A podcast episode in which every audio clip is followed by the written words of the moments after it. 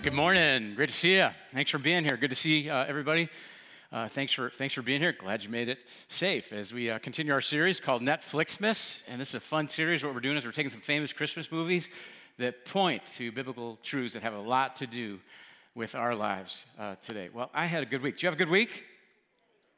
Yeah, pretty good. Okay, good. I had a great week.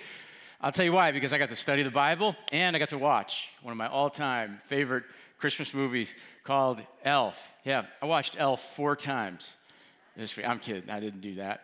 But uh, it's a fun movie. How many of you have seen Elf uh, before? Oh, yeah, it's a popular uh, movie. If you haven't seen it, uh, you might check it out. I, I think it's an enjoyable, uh, enjoyable uh, movie. If you're familiar with the movie, it came out in 2003. Uh, believe it or not, and it instantly just became a Christmas classic. If you're not familiar with the movie, let me just take a moment and try to bring you up to speed a little bit. The movie's about this character by the name of Buddy the Elf. As a, as a baby, he lived in this uh, orphanage until one day he crawls into Santa's toy bag and he gets transported to the North Pole, where he's raised by this guy named Papa Elf. And then as Elf grew older, it became obvious, you know, he's not an elf, he's a really big human being. And his father, who he doesn't know, lives in New York City. And so one day, Elf, played by Will Ferrell, decides to go to New York to find his father and ultimately to save Christmas by convincing people that Santa is real. Now, to Buddy the Elf, here's what it's all about. Here's what Christmas is all about spreading Christmas cheer by singing loudly for all to hear. That's like his mission. That's like, uh, you know, his, his goal. So, uh, would you join me? Let's say this out loud together. Ready?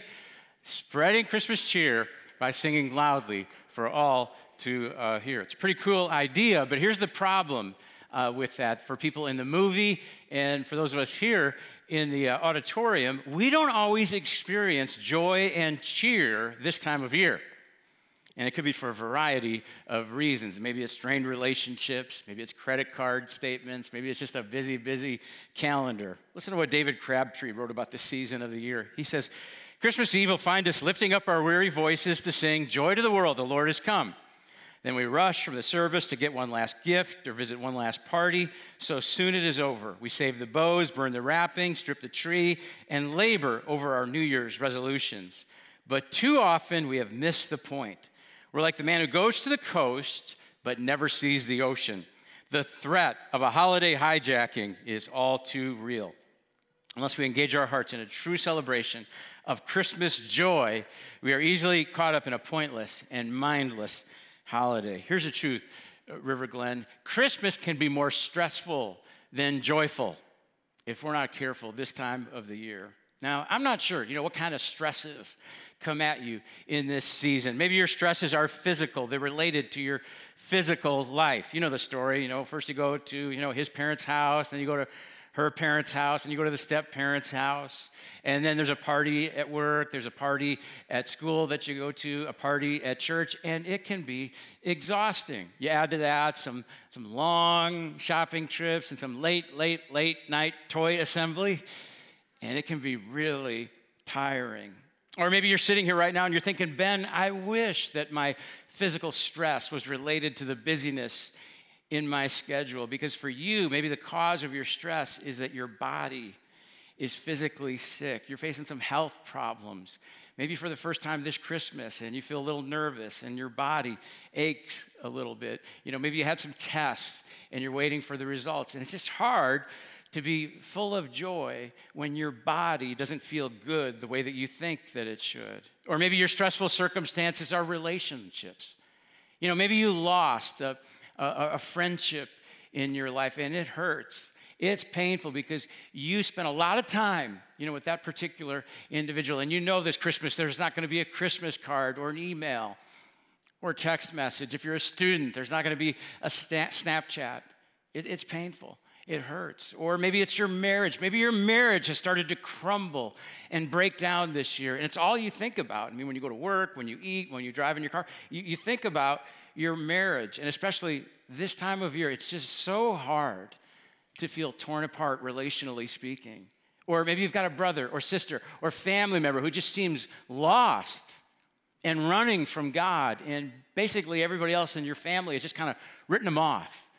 But you haven't. You keep reaching out to them, you keep praying for them, but they don't respond back to you, and it's hard, relationally speaking. Or maybe over the course of the last 12 months since last Christmas, maybe you've lost a, a loved one, and this is the first Christmas without them. There's going to be an empty chair around the Christmas dinner uh, table. There's going to be a void when you pass out the Christmas gifts. And you know what? It's hard sometimes to be full of joy when your relational life isn't where it should be or where it's always been. Or maybe finally, your stress is from a financial situation in your life. Maybe it's a house that you're trying to sell, or maybe you're trying to find the right house. Maybe it's a job that you're trying to get. Maybe it's a bank account that's empty, or maybe you've maxed out your credit cards and you're feeling financial pressure this Christmas that's more than usual. I'm not sure what it is today, but you can have a Christmas that is void of joy for any number of reasons. But that's why I'm glad that we've gathered up today and, and uh, come together a couple weeks before Christmas because here's what I want to do I want to share with you two truths from the Bible illustrated in the movie Elf about how to recapture joy and recalibrate our lives toward joy during these next few during these next few weeks of our lives. And so if you're taking some notes, here's the first principle that I want us to learn today. Here it is. Life doesn't have to be perfect to be joyful. Life doesn't have to be perfect to be joyful. Let's take a moment and look at a clip from the movie Elf. Take a look. I hate to do this to you, but think you can help me pick up the slack on those etch sketches? No problem. I appreciate it. Buddy is killing me. Ernie got Lum Lum and Choo Choo pulling doubles. It's quick thinking yesterday with that special talents thing. I feel bad for the guy. Just hope he doesn't get wise. Well, if he hasn't figured out he's a human by now, I don't think he ever will.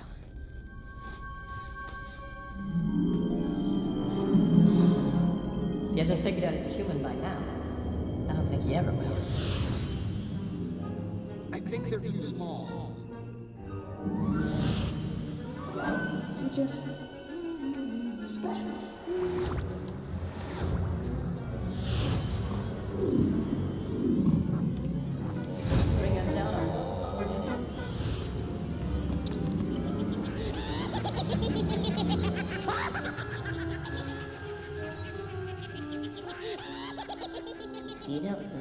Good, buddy. Are you okay? I'll be okay. I just need a glass of water. Yeah, Buddy the, Buddy the Elf, his life is far from perfect, isn't it? I mean, he literally doesn't fit in where he lives. He doesn't fit in his home. He's lonely. He's made fun of. He's misunderstood in his life. And maybe for some of you right now, you're thinking, yeah, I've been there. Or maybe not, I've been there. I am there. Maybe some of us, if we're honest, we would say, I just don't feel like I fit in right now in my home, in my work. Um, in, in, my family, in my high school, in the college where I attend. I don't fit. You feel lonely or misunderstood or made fun of, and you just don't feel happy this time of the year. And if you have any sense of that in your life, I want to say to you, even if you don't feel happy, you can experience joy because joy and happiness are two very different things. Let's unpack this a little bit. One difference is that happiness is external, joy is internal. Happiness is external, joy is internal. Happiness hinges on what happens to us. Happiness would be the equivalent of happenstance. It's what happens to us.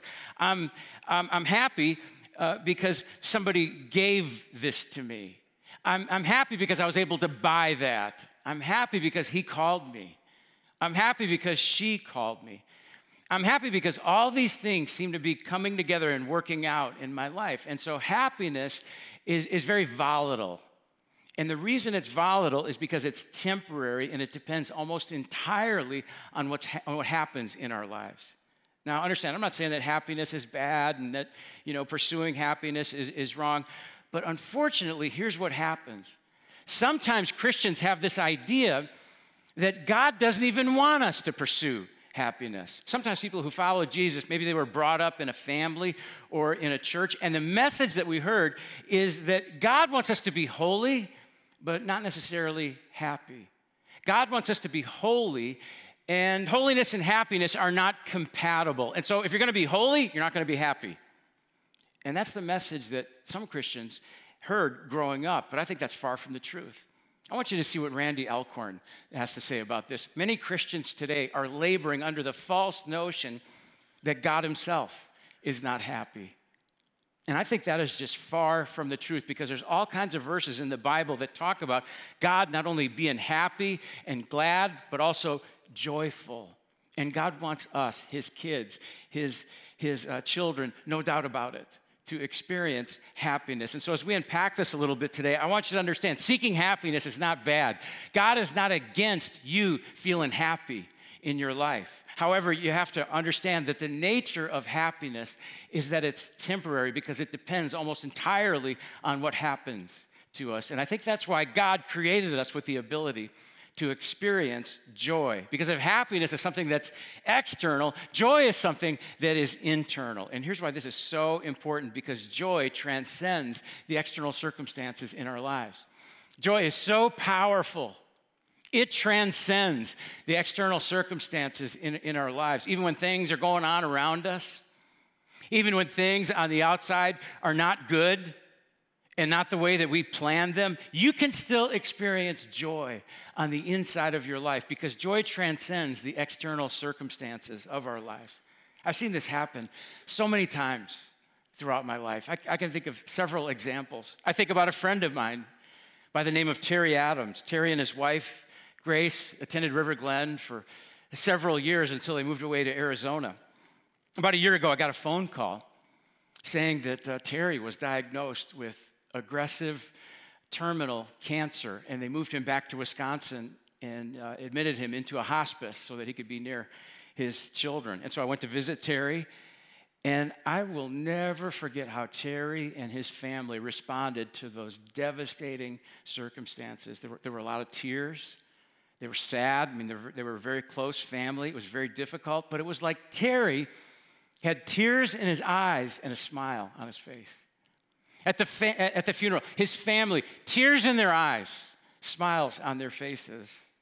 And I'm thinking to myself, how does that happen? Because Terry isn't happy, nor is anybody else in his family. They weren't happy on the outside, but see, they were filled with joy on the inside. You ever witnessed that or experienced that? it was interesting for me to watch how things can go things can go bad on the outside but they were filled with joy on the inside. And i began to think how does that happen? How do we live that out? How do we see that? How do we grab that for our own lives especially in the midst of the chaos that can happen around the christmas season? So let's dive a little bit deeper into happiness and joy and i think we'll see how to experience this. Take a look at this. Happiness is dependent on the flesh. Joy is dependent on the spirit. Happiness is going to be dependent on the flesh. Joy is going to be dependent on the spirit. Now, when it says spirit there, I wonder do you know that in the Bible it teaches that joy is actually a gift that God gives us through his spirit? Joy is actually a gift from the Holy Spirit of, of God. Take a look at the scripture here from Galatians chapter 5. Some of you that have been around church for a while may be familiar with this scripture. It says, But the fruit of the Spirit is love, joy. Everybody say joy. Joy, peace, patience, kindness, goodness, faithfulness, gentleness, and self control. All these things listed here are the fruit of the Holy Spirit. Now, let me say something about this scripture about this passage, especially for those of us that are Christians, especially for those of us who maybe grew up attending church. A lot of times we look at this passage here as, uh, as something that we compare ourselves against. We look at it and we see just how poorly we're, we're doing living the Christian life. For example, we look at this and we see, I see gentleness over here, and I think, ah, I'm not really that gentle. And, you know, over here we got patience. And, oh, I need more patience. And, Ben, if you would hurry up, that would really be great. And self control, I don't really have very much of that. I'm just not doing very good in my life. And here's what happens we see this as a to do list. But this scripture here, this is not a to do list, this is a result list. This passage here in Galatians chapter 5 is not a to do list, it's a result list. This is what it can look like. This is a picture of what it can look like for us to follow God's Spirit in our lives. I mean, this isn't the fruit of the person raised in a Christian home growing up in a Christian home, that's great. That's fantastic. Uh, praise God. But this isn't the fruit of the person who grew up in the, in the Christian home. It's not the fruit of a person who comes to church every week and never, ever misses a week. And it's not the fruit of the person who never cusses, never drinks, never loses their, their temper. No, this is the fruit of what? It's the fruit of the Holy Spirit of God inside of us. And so we don't produce this, we don't earn this. We don't conjure this up. This is something that God, through His Spirit, deposits into your life. And so I just want to make sure that we understand that if you want to experience joy in the midst of difficult circumstances, you must allow the Holy Spirit to have control of your life. If you want to move from happiness, which is more external, to joy that is more internal, here's what must happen you begin moving from being controlled by the flesh and desires and happiness to being controlled by the Holy Spirit of God. And I want to say that as clearly as I can because I, I know that many of us have this tendency that when we, you know, get out of this room, when we leave the room today, we're going to step right into some difficult circumstances in our in our homes, with our families, with our work, maybe in our neighborhood. And you're going to walk out of here fired up because of the scriptures and because of the music, and you're going to say, you know what, I'm going to do it. I'm going to be more joyful. I am going to be so joyful. I'm going to be joyful if it kills me. and some of us, it may come close. Or maybe you make everybody around you miserable because you're trying so hard to be joyful. Here's what I want to make sure that you understand you cannot do joy on your own. You just can't. Maybe you've been trying and you're frustrated by it, and that's why, because you can't do it on your own. But the good news is, God can do it in you. The joy of God can transcend your crummy circumstances in life, even really crummy circumstances. Take a look, for example, at the very first Christmas. Many of you know the story, the story of Mary, the mother of Jesus. She's probably lonely, she's misunderstood, she's made fun of, she doesn't fit in. I mean, the circumstances of Mary's life are far from perfect. She's just a teenager, maybe 12 or 13, maybe 14, 15 years old. She's a teenager and she's in love. She's engaged to be married to Joseph. And you know what happens before she gets married? She gets pregnant. And it's not Joe's baby. The scripture says it's God, it's the Holy Spirit that has her with child. And so this is a stressful situation. I mean, this is not what you know Mary had planned. This is not what she was dreaming of as a teenager, flipping through bridal magazines, planning her wedding. It's not the way she thought it would go. Mary's got some explaining to do to Joseph and to her parents and to other people. She's in the midst of a very difficult season of her life. But Mary is so in tune with God and his leading and his spirit that the Bible says she's actually able to rejoice. She's able to rediscover joy even during a very difficult time of her life. Take a look at the scripture here. This is from Luke chapter 1, beginning in verse 46. It says, My soul, Mary says this, my soul glorifies the Lord, and my spirit rejoices. There it is. She's rejoicing, even in the midst of some very difficult circumstances. She rejoices in God, my Savior, for he has been mindful of the humble state of his servant. From now on, all generations will call me blessed, for the mighty one has done great things for me. Holy is his name. Mary is a great example of how life doesn't have to be perfect for us to be joyful. And maybe as you and I continue to walk closer and closer with God and His leading and His Spirit in our lives, even when things go bad in our lives, we'll be able to say, like Mary, you know what? Even in the midst of all of this, holy is His name. Holy is His name, even in the midst of these tough, strange circumstances. That's the first principle that I want us to learn about joy. Here's the second principle I want us to learn today that joy comes from knowing Him. Joy comes from knowing Him. Let's take a moment and watch another scene from the movie Elf. Take a look. Wow! What's this? This is the North Pole. No, it's not. Yes, it is. No, it's not. Yes, it is. No, it isn't. Yes, it is. No, it isn't. Yes, it is. No, it's not. Where's the snow? Why are you smiling like that? I just like to smile. Smiling's my favorite. Make work your favorite. That's your favorite, okay? Okay. Work is your new favorite. Fine. It's time for the announcement. Okay. Okay, people, tomorrow morning, 10 a.m., Santa's coming to town. Santa! Oh my God! Santa here? I know him. I know him. He'll be here to take pictures with all the children. Yeah. Just keep your receipts. 10 a.m. tomorrow. 10 a.m. tomorrow. Santa's coming to town. Yes. Sign this for me. Oh, hi. Santa's coming.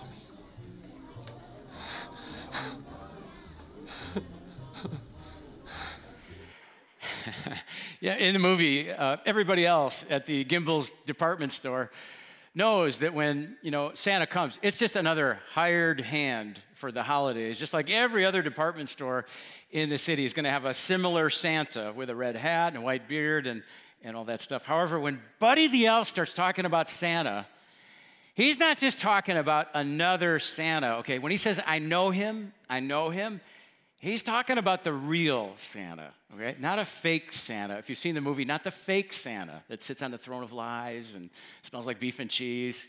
You know what I'm talking about if you've seen the movie. Not the fake Santa, but the real Santa. He's talking about the real Santa who lives at the North Pole. The real Santa who's got a workshop where they make toys. The real Santa that helped him grow up. See, Buddy the Elf actually knows the real, authentic, original Santa. And that brings us to this great truth. Do you know what will really bring joy to your Christmas season? Getting to know Him. Getting to know Him. And when I say Him, I'm not talking about Santa, I'm talking about Jesus. Getting to know Jesus will bring joy to your life this Christmas season. No matter the circumstances in your life, no matter what you're going through with your family, with your workplace, with your health right now, getting close and getting to know Jesus will bring joy even in the midst of strange, difficult circumstances of our lives. And I don't know what your circumstances are. You know, maybe for some of you, it's your workplace. Maybe some of you are going to head out of here. And tomorrow you're going to head into a, a, a workplace that is, let's just say, less than optimal. Maybe at work, everybody's down, they're kind of depressed, and it's easy for you to get that way at work. But because you know Him, you can go into the workplace and not be down. You can be alive, you can be full of, of happiness to the point where people look at you and they say, maybe you've had this happen, they look at you and they say, Why are you so up? Why are you so happy? Why are you so joyful? And you can say to them, It's because I know Him. I know Him. I know him. That's why I can be this way. Or maybe you're stressful or tough circumstances that you need to know him in. Is just, just that you're a parent right now and you've got, you've got kids. Maybe you're a mom and you've got two or three real little kids. And your kids, they're awesome, they're fantastic, but here's what is happening they're making you crazy.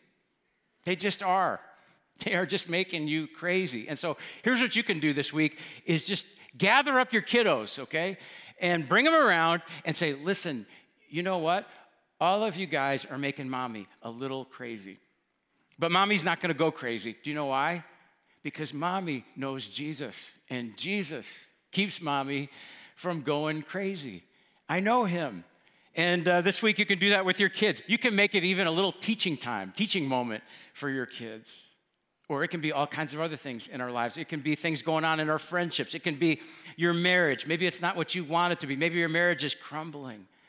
And it is just heartbreaking for you. And for some of you, if your marriage is struggling, the only thing that may get you through another lonely night is knowing Him. I don't know why this has happened, why this is happening, but I know Him and He knows me.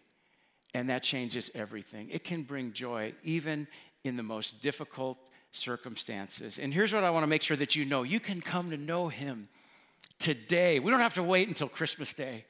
Take a look here at this verse from Romans chapter 10, verse 13. It says, Everyone who calls on the name of the Lord will be saved. I want a question for you. This, this word, everyone, who's included in that? Everyone is included in, in everyone. I, I know that's, that's deep, isn't it? But it is. I mean, maybe you say, Ben, you don't know how I've lived this past year. You know, I've been, I've been full of lies, I've been full of deceit, I've told lies to cover up lies.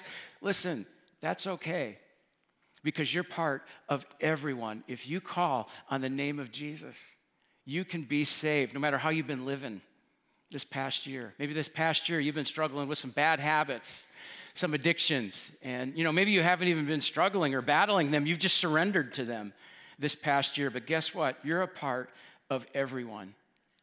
Anyone who calls on the name of Jesus will be saved.